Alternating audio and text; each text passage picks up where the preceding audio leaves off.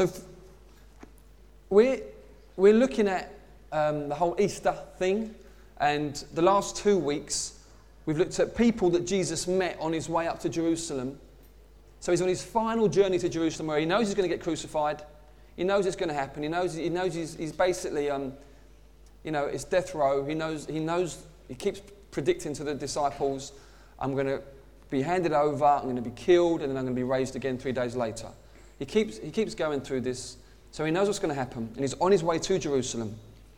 And we looked at on the first week how he insisted against his disciples' wishes on hanging out with the children. He loves the children. He wanted to be with the children. We looked at the whole thing of childlikeness in the kingdom, that you haven't got to be clever to be in with God. You haven't got to be, um, you know, mature. Jesus said, whoever does not receive the kingdom like a child will not enter it. And we just spent a bit of time there meditating on that and um, what it means to be childlike. And then last week we looked at Bartimaeus, the blind man who, who really pressed through lots of opposition and barriers in order to get to Jesus and get healed. And we looked at the persevering nature of faith and, um, and really just all, all, all, the, all the glory surrounding that. This Sunday is what is traditionally known in the Christian calendar as Palm Sunday. Um, and next Sunday is Easter Sunday. So we're going to look at those.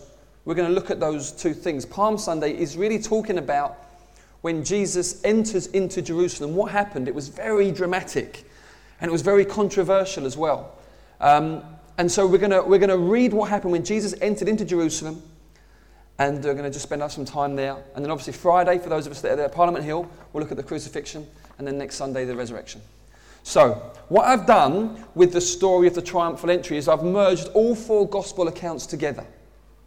Because, as, as is normally the case, you find that some bits add certain things in there. Someone's looking at it from this angle and draws in a little conversation that happened there. So, I've put Matthew, Mark, Luke, and John all together just to get a richer kind of feel for what happened. Are you ready? Yes. Are you sitting comfortably? Yes.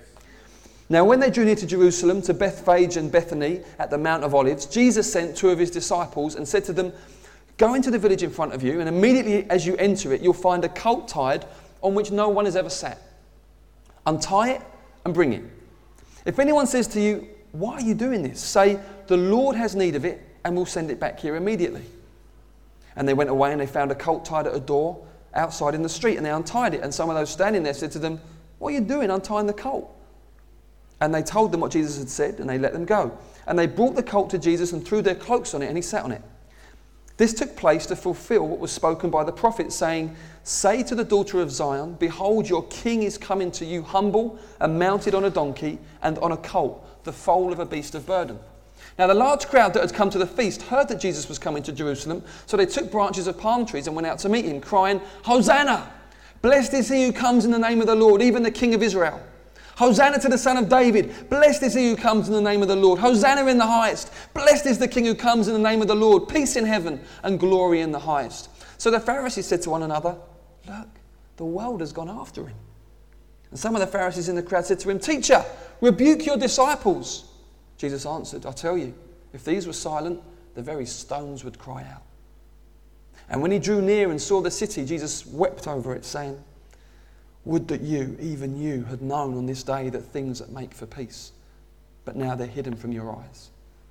For the days will come upon you when your enemies will set up a barricade around you and surround you and hem you in on every side and tear you down to the ground, you and your children with you. And they will not leave one stone upon another in you because you did not know the time of your visitation. And when he entered Jerusalem, the whole city was stirred up, saying, Who is this? And the crowd said, this is the prophet Jesus from Nazareth of Galilee. So it's very dramatic. There's opposition, there's praise, there's the whole city being stirred up because Jesus is coming. Now, what you've got to realize is in the gospel story, there's lots of subplots. And what we've got here is two subplots coming together to really bring us to the main plot. So the first subplot is inside Jerusalem. And really, what's happening there is the storm clouds are gathering. Two miles away from Jerusalem is a village called Bethany. At Bethany, there lives Lazarus, Martha, and Mary, their siblings, a family. Lazarus died from an illness. Jesus, just before coming to Jerusalem, raised him from the dead. Now, word began to get around, and Lazarus began to go around telling his story. There are people like that today. There's a man called Ian McCormack. We might try and get him to church one day. He's a man who was stung five times by a box jellyfish. Now, one sting is enough to kill you. So stung five times, went to, got taken to hospital, totally unconscious, and died, medically died. And then I think it was, I haven't heard his story for a while, but it may have been, it was a fair time afterwards, was, came back to life. I mean, it's all recorded medically, but he speaks of his experience while he was dead and the things that the things really that are in the Bible, but that he actually experienced in terms of the weight in place and some of the, some of the issues. He wasn't, he wasn't with the Lord, and, and it was so it's what you might call a death experience rather than a near death experience. Well, Lazarus was just the same. He'd been dead four days. What did he experience? What was it like? I don't know. But he seemed to have become quite a popular man to visit and find out. And what was happening was loads of people started believing Jesus when they heard his story. They were saying, This is amazing. He brought you back from the dead, and there's witnesses everywhere. And so many started getting converted. To the end that the religious leaders in Jerusalem not only started plotting how to kill Jesus, but how to kill Lazarus. So they want to kill him again, poor man. He already died once. They want to get him again. So that's what we've got going on. The storm clouds are gathering, the tensions are high. When Jesus comes into Jerusalem, um, just after the triumphal entry, he goes into the temple, looks around, then goes out, stays the night on the Mount of Olives, comes back, makes a whip of cords, and clears the temple. Turns over the tables, um, basically ejects the money changers and says, You know, this is terrible what you've done in this holy place. And Obviously, the religious leaders are looking on and thinking, what authority has he got? And they begin to send people to question him, really just to try and trap him. They question him about John the Baptist. Was he from God? Wasn't he? They question him about paying taxes to Caesar. And really, they're trying to trip him up. They're trying to find a way where they can catch him, but his wisdom is too much. And so, in the end, the whole time they're asking questions, they're finding out a way of how can we do what we really want to do, which is get him, get him killed. And so, they manage to find a, a mole among the 12 Judas Iscariot, and they, they work out a deal with him, pay him 30 pieces of silver, and Judas Iscariot leads the soldiers up into the Garden of Gethsemane, and there's an arrangement, there's a deal made. Judas is the one I kiss, that's the one, because, you know, if Judas could have said, the one who's floating above the ground with blonde hair and blue eyes, that's the one. But that wasn't Jesus, you see. He looked normal, he was a normal guy, fitted in, and so Judas says, it's the one that I kiss. That's the one you need to arrest. That's Jesus of Nazareth. Very normal. In fact, the Bible says he wasn't particularly handsome. There was nothing about him physically that would make us think, I want to follow him. Normal man. So it's really, it's dark, it's cloudy, it's moody. And then you go outside of the city of Jerusalem and it's the complete opposite. What you've got, you've got the common people that have either been healed, delivered, raised from the dead, or have had relatives healed, delivered, raised from the dead, or have been fed um, like this story Davina said earlier, have, have, been fed when they were in crowds of thousands, where there was just a few loaves and fish. And they've really, they've really, there's a sense of wanting to follow Jesus, excitement, buzz. It's like, wow, we're with the prophet, we're with Jesus of Nazareth. In fact, in fact it seems like he would gen- generally, most of the time, would, there wouldn't just be 12 people following him, but often there would be literally maybe up to 10,000 behind him. It was that kind of a movement. People were coming from nations all around to follow him. They were hearing about him. His fame was immense. And there was this excitement, there was this kind of radical devotion, there was this amazing praise as he comes into Jerusalem. So you've got the, the Jerusalem thing and, and, and, and this outside Jerusalem thing, and you've got these two worlds are about to clash. So it's very dramatic and it's very, very tense. And what we see in this story is what's called the triumphal entry. And really, the beauty of it is, is it's prophecy unfolding before our eyes. You, you could just read that and think, that's a nice story. Jesus on a donkey, it looks kind of nice. But there's a lot more to it than that. It's, it's, what it is, it's prophecies that have been spoken, one of them 1400 years before, the other one 800 years before, being fulfilled before their eyes. I want to just talk you through this so you get a sense of what's going on here. And so you, get, you think, man, I didn't realize it was, it was as big as this. In Psalm 118, We've got a celebration of God's steadfast love. We've got a celebration of the Lord being a saviour, a deliverer, of, of, the Lord being someone who rescues his people out of difficulties and out of pressures and out of trials. And listen to what it says. The psalmist says, I thank you, you've answered me, and you've become my salvation. Remember that phrase. You've become my salvation. The stone that the builders rejected has become the cornerstone. What's that? Well, it's referring to Jesus. 14 years, 100, 1400 years before he was born.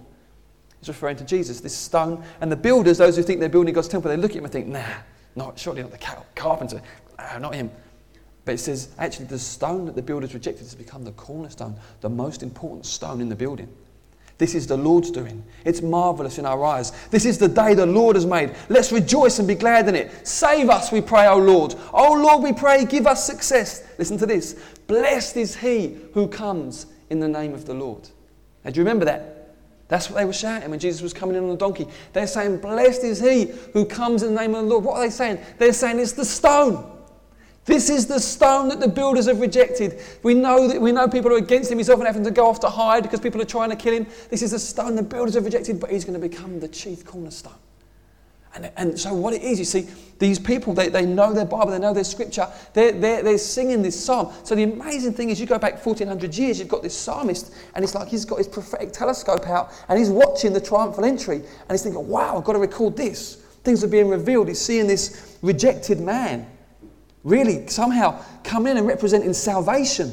And he's seeing people going crazy, singing, Blessed is he who comes in the name of the Lord.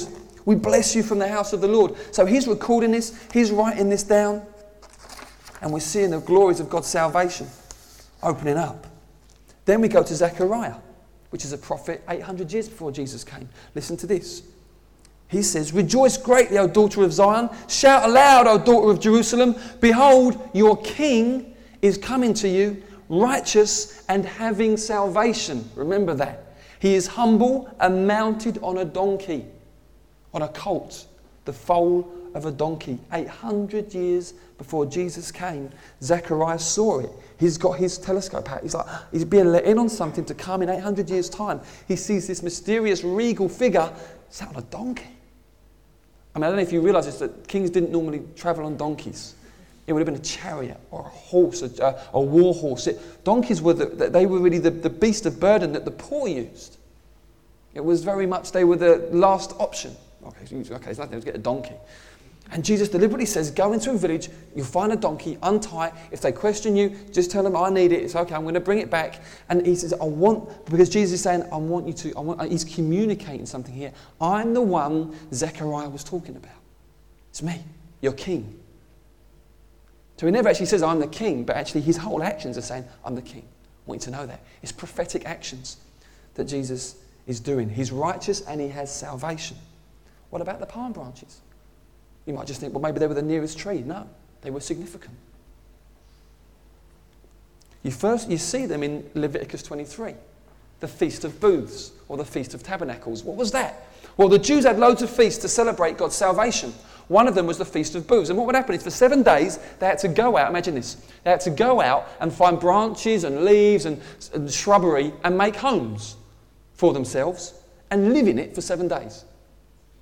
That's what they had to do. It was the Feast of Booths. It was seen as a celebration. Some of you don't, don't like camping are thinking, celebration, house made of sticks. What's the deal? Here's the deal God had brought them out of Egypt. You know the story, probably. Moses, the Red Sea opens. Uh, it all represents salvation. He brought them out, and then they had to travel through, through the wilderness 40 years. And during that time, they lived in sort of tents. Now, I don't know about you, but I tend to think tents, okay, you know, sort of like you go to Decathlon or Millets that sort of thing. It wasn't like that. They were so obviously they were kind of sticks and stuff. It was that kind of deal. And so what God says is after He brings them through the wilderness into the promised land, they've got lovely homes, they've got beautiful fields, pastures. God says, I want you just seven days for the year to live in a stick house to remember where I brought you out of. It's a way of remembering who your identity is, what I brought you from, but it speaks of God's salvation because the reason they were in the wilderness was because God had saved them out of the world. So it's reminiscent again of salvation. He says this to them You shall take on the first day the fruit of splendid trees, branches of palm trees, and boughs of leafy trees, and willows of the brook, and you shall rejoice before the Lord your God seven days. You shall celebrate it as a feast to the Lord for seven days in the year, that your generations may know that I made the people of Israel dwell in the booths when I brought them out of the land of Egypt. God's saying, Don't forget. Don't forget your salvation history. Don't forget what this is about. I saved you. So live in a stick house for seven days. It's vivid, isn't it? Yeah? You're going to get the hump for the first few hours, and you're going to start thinking, okay, we're going to do for seven days. What should we do? And you start meditating on what God has done, what God has brought them out of. But it's more than that. Revelation 7, verses 9 and 10. Listen to this. After this, I looked and behold a great multitude that no one could number, from every nation, all tribes and peoples and languages, standing before the throne and before the Lamb, clothed in white robes with palm branches in their hands crying out with a loud voice. Listen to the key word salvation belongs to our God who sits on the throne and to the Lamb. It's that word again salvation.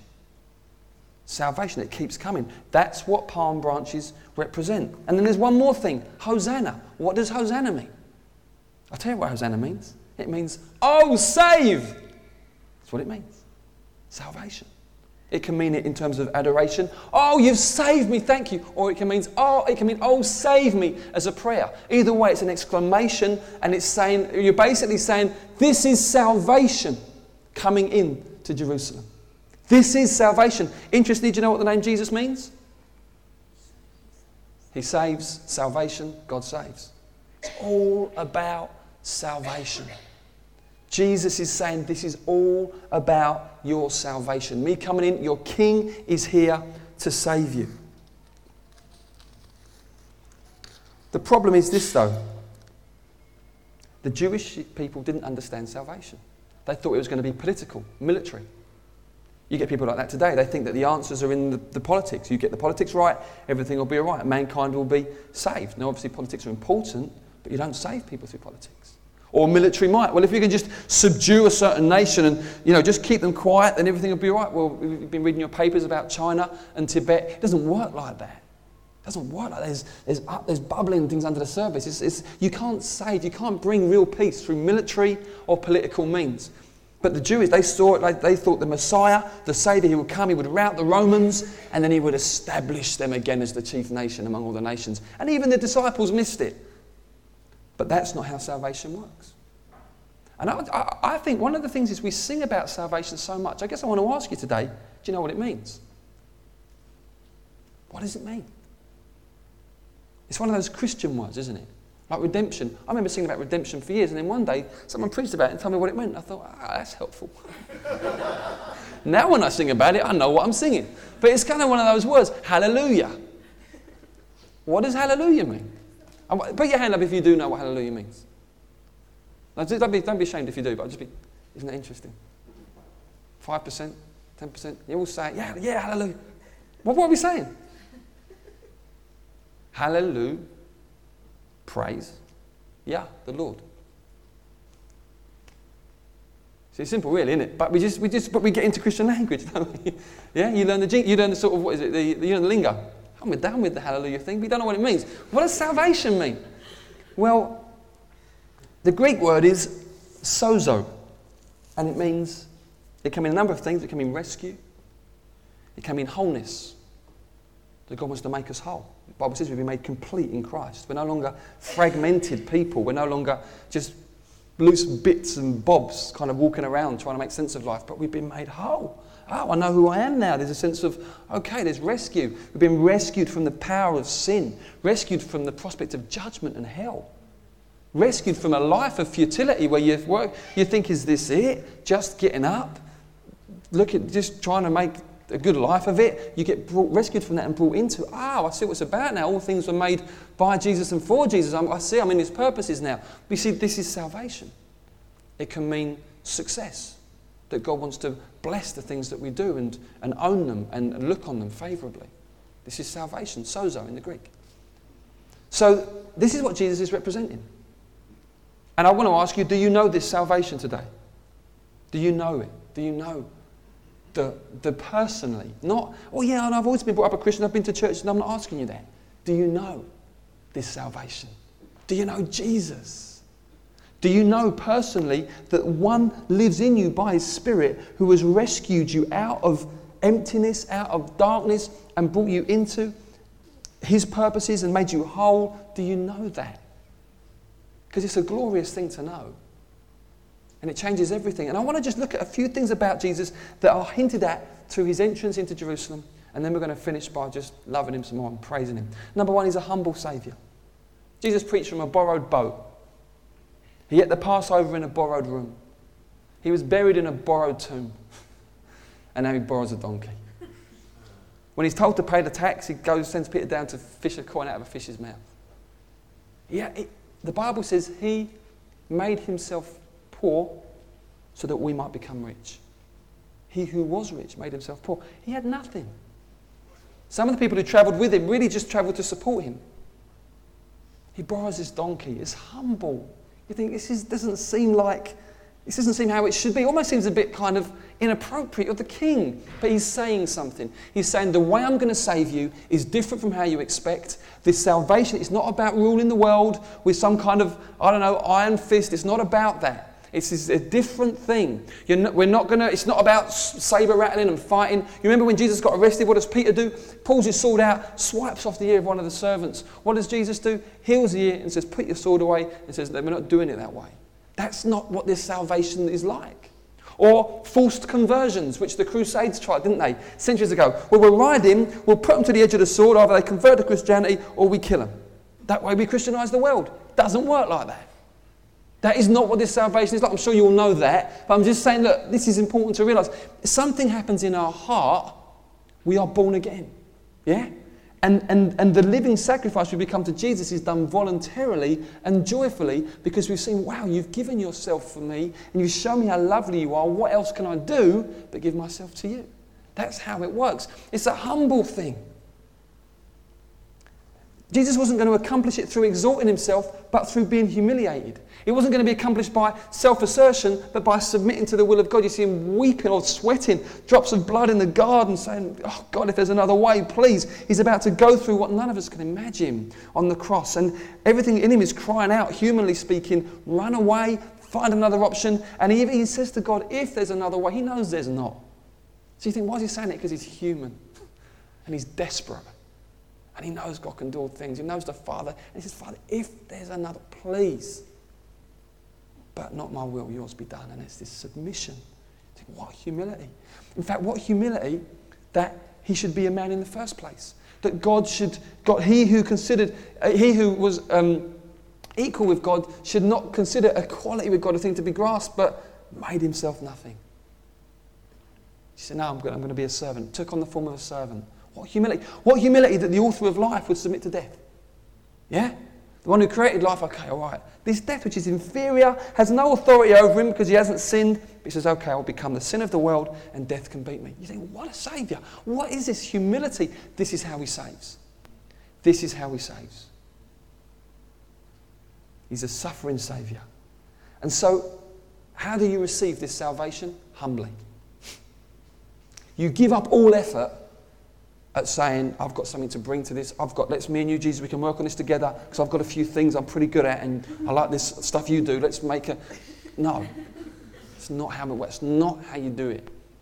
You admit, I'm a sinner and I'm lost. The only thing I bring to this is my failure. And Jesus says, okay, you're in.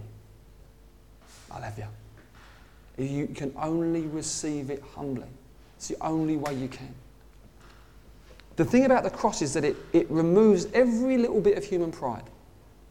It completely removes any grounds for thinking that in some way, eh, I might, I might have, it might have been okay anyway. No, it wouldn't have been okay anyway. The Son of God had to die for your sin. That's the reality. That's the story. Your sin is that serious that Jesus had to die. Quickly repent. Quickly ask for forgiveness. Quickly put your trust in Him.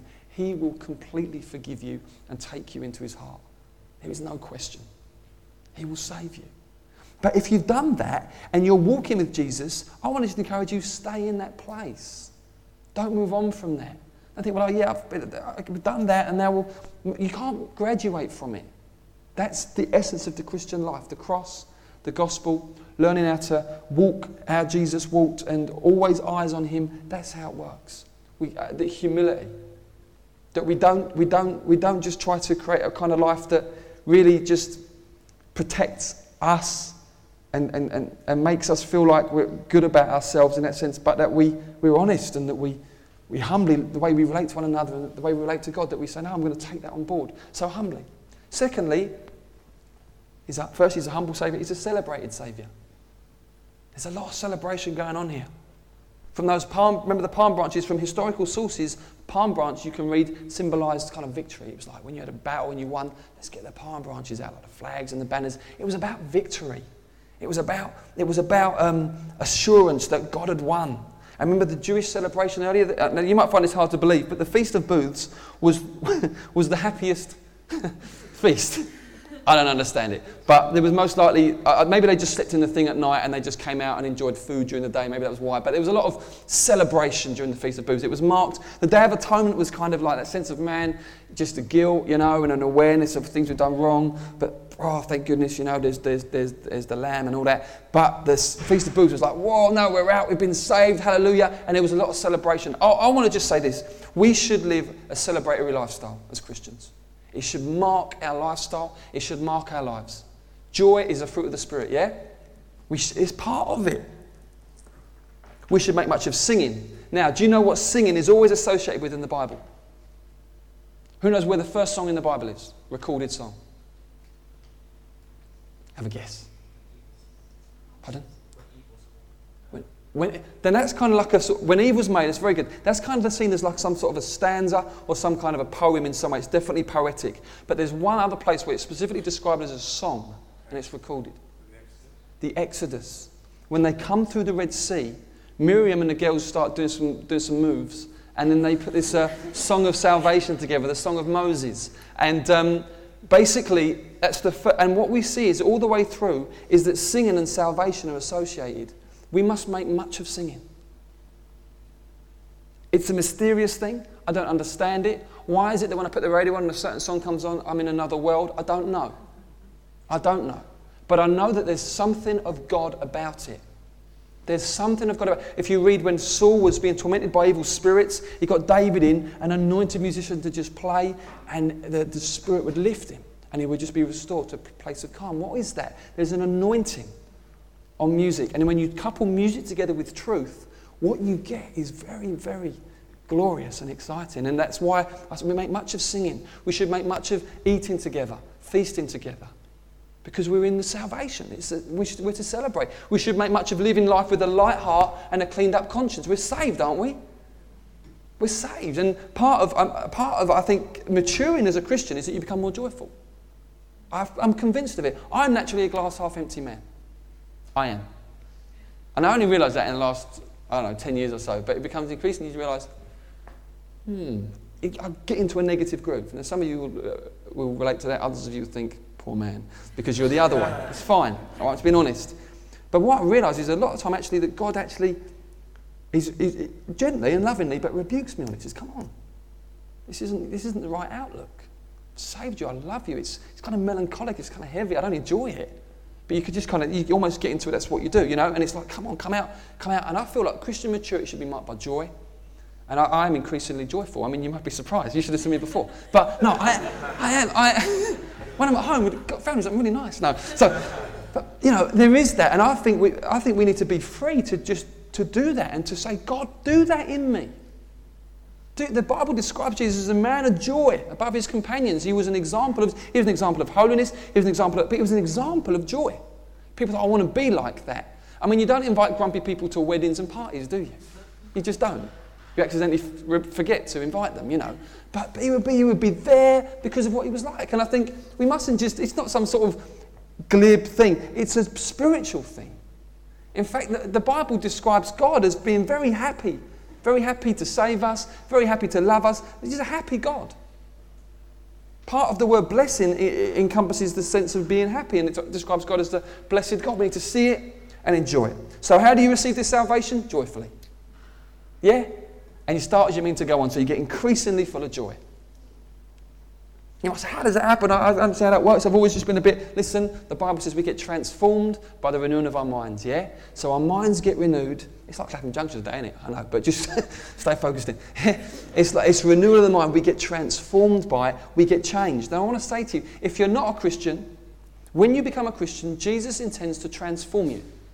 It won't happen overnight, although some of the things will but you'll go on a journey of transformation. If you are a Christian, I want to say to you, expect transformation.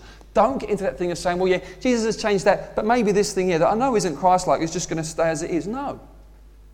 No. Mustn't get into that. Well, yeah, my mum was like that. But No, look, hold on. The Bible says if you're in Christ, you've got a brand new family line. All right? So anything you've carried over from your folks and whatever, you just think that's no good, you can be separated from that and walk in the fullness of Christ like this. We need to be in confidence of this. And you know, if you want to talk about this, we'll pastor you through that. But I think we so need to be in a, uh, understanding of faith that God wants to do this in us. And, increasingly we will celebrate. And the final thing is this this is a promised Saviour. He's promised. Okay? So we looked at the Old Testament scriptures. God was saying, I'm going to bring a Saviour. Here he is. But I want to just point out two other things. The law God gave to Moses. Why did he give the law, Ten Commandments and all that stuff, offerings and stuff? It was to lead us to Christ. The reason he gave us the moral law, Ten Commandments, was not so that we could prove how holy we are, it's so that we realize how sinful we are. Yeah?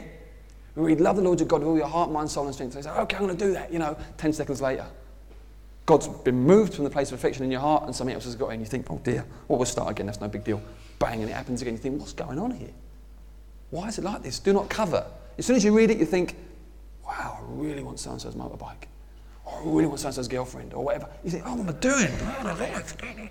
And in the end, you think, what? This is, I'm going to lock myself in a room. And you find people have done this, monks, I'm going to just remove myself from everything that could be a temptation so I can do this law thing. And then they find the problem isn't out there, it's in there.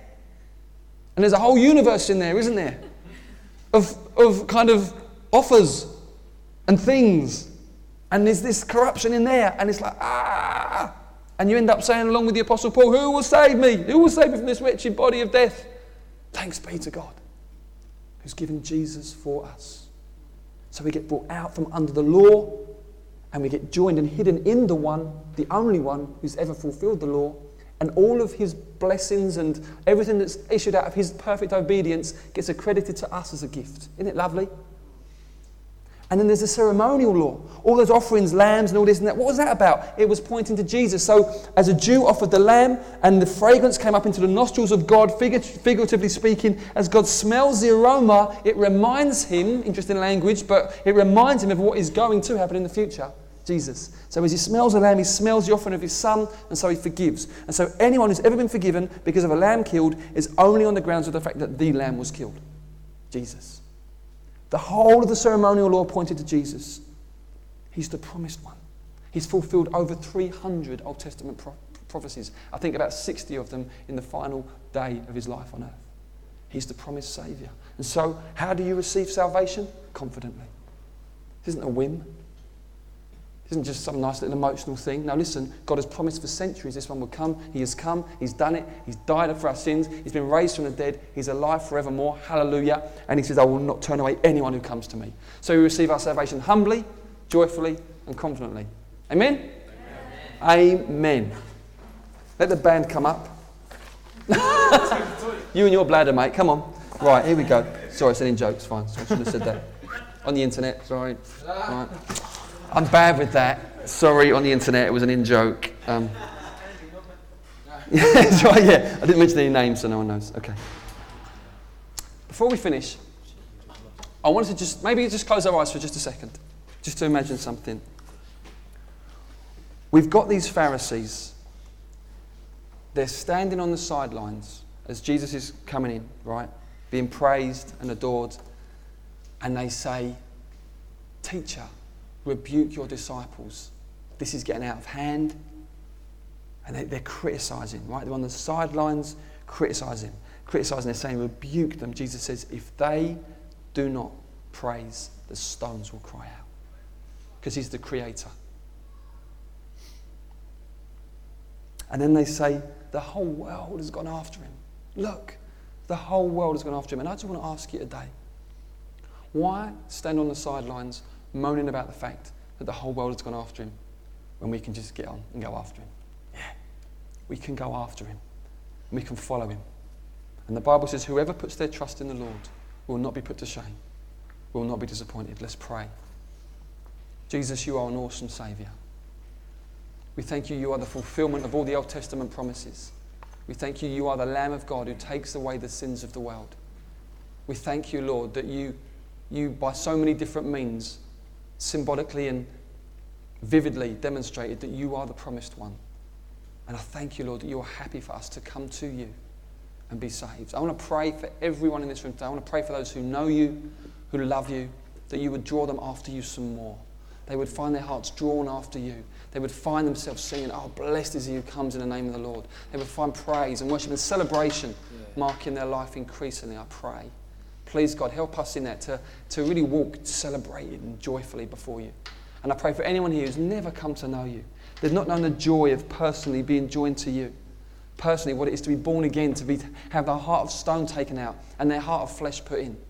Lord Jesus, thank you. You said, As I'm lifted up, I'll draw men unto myself.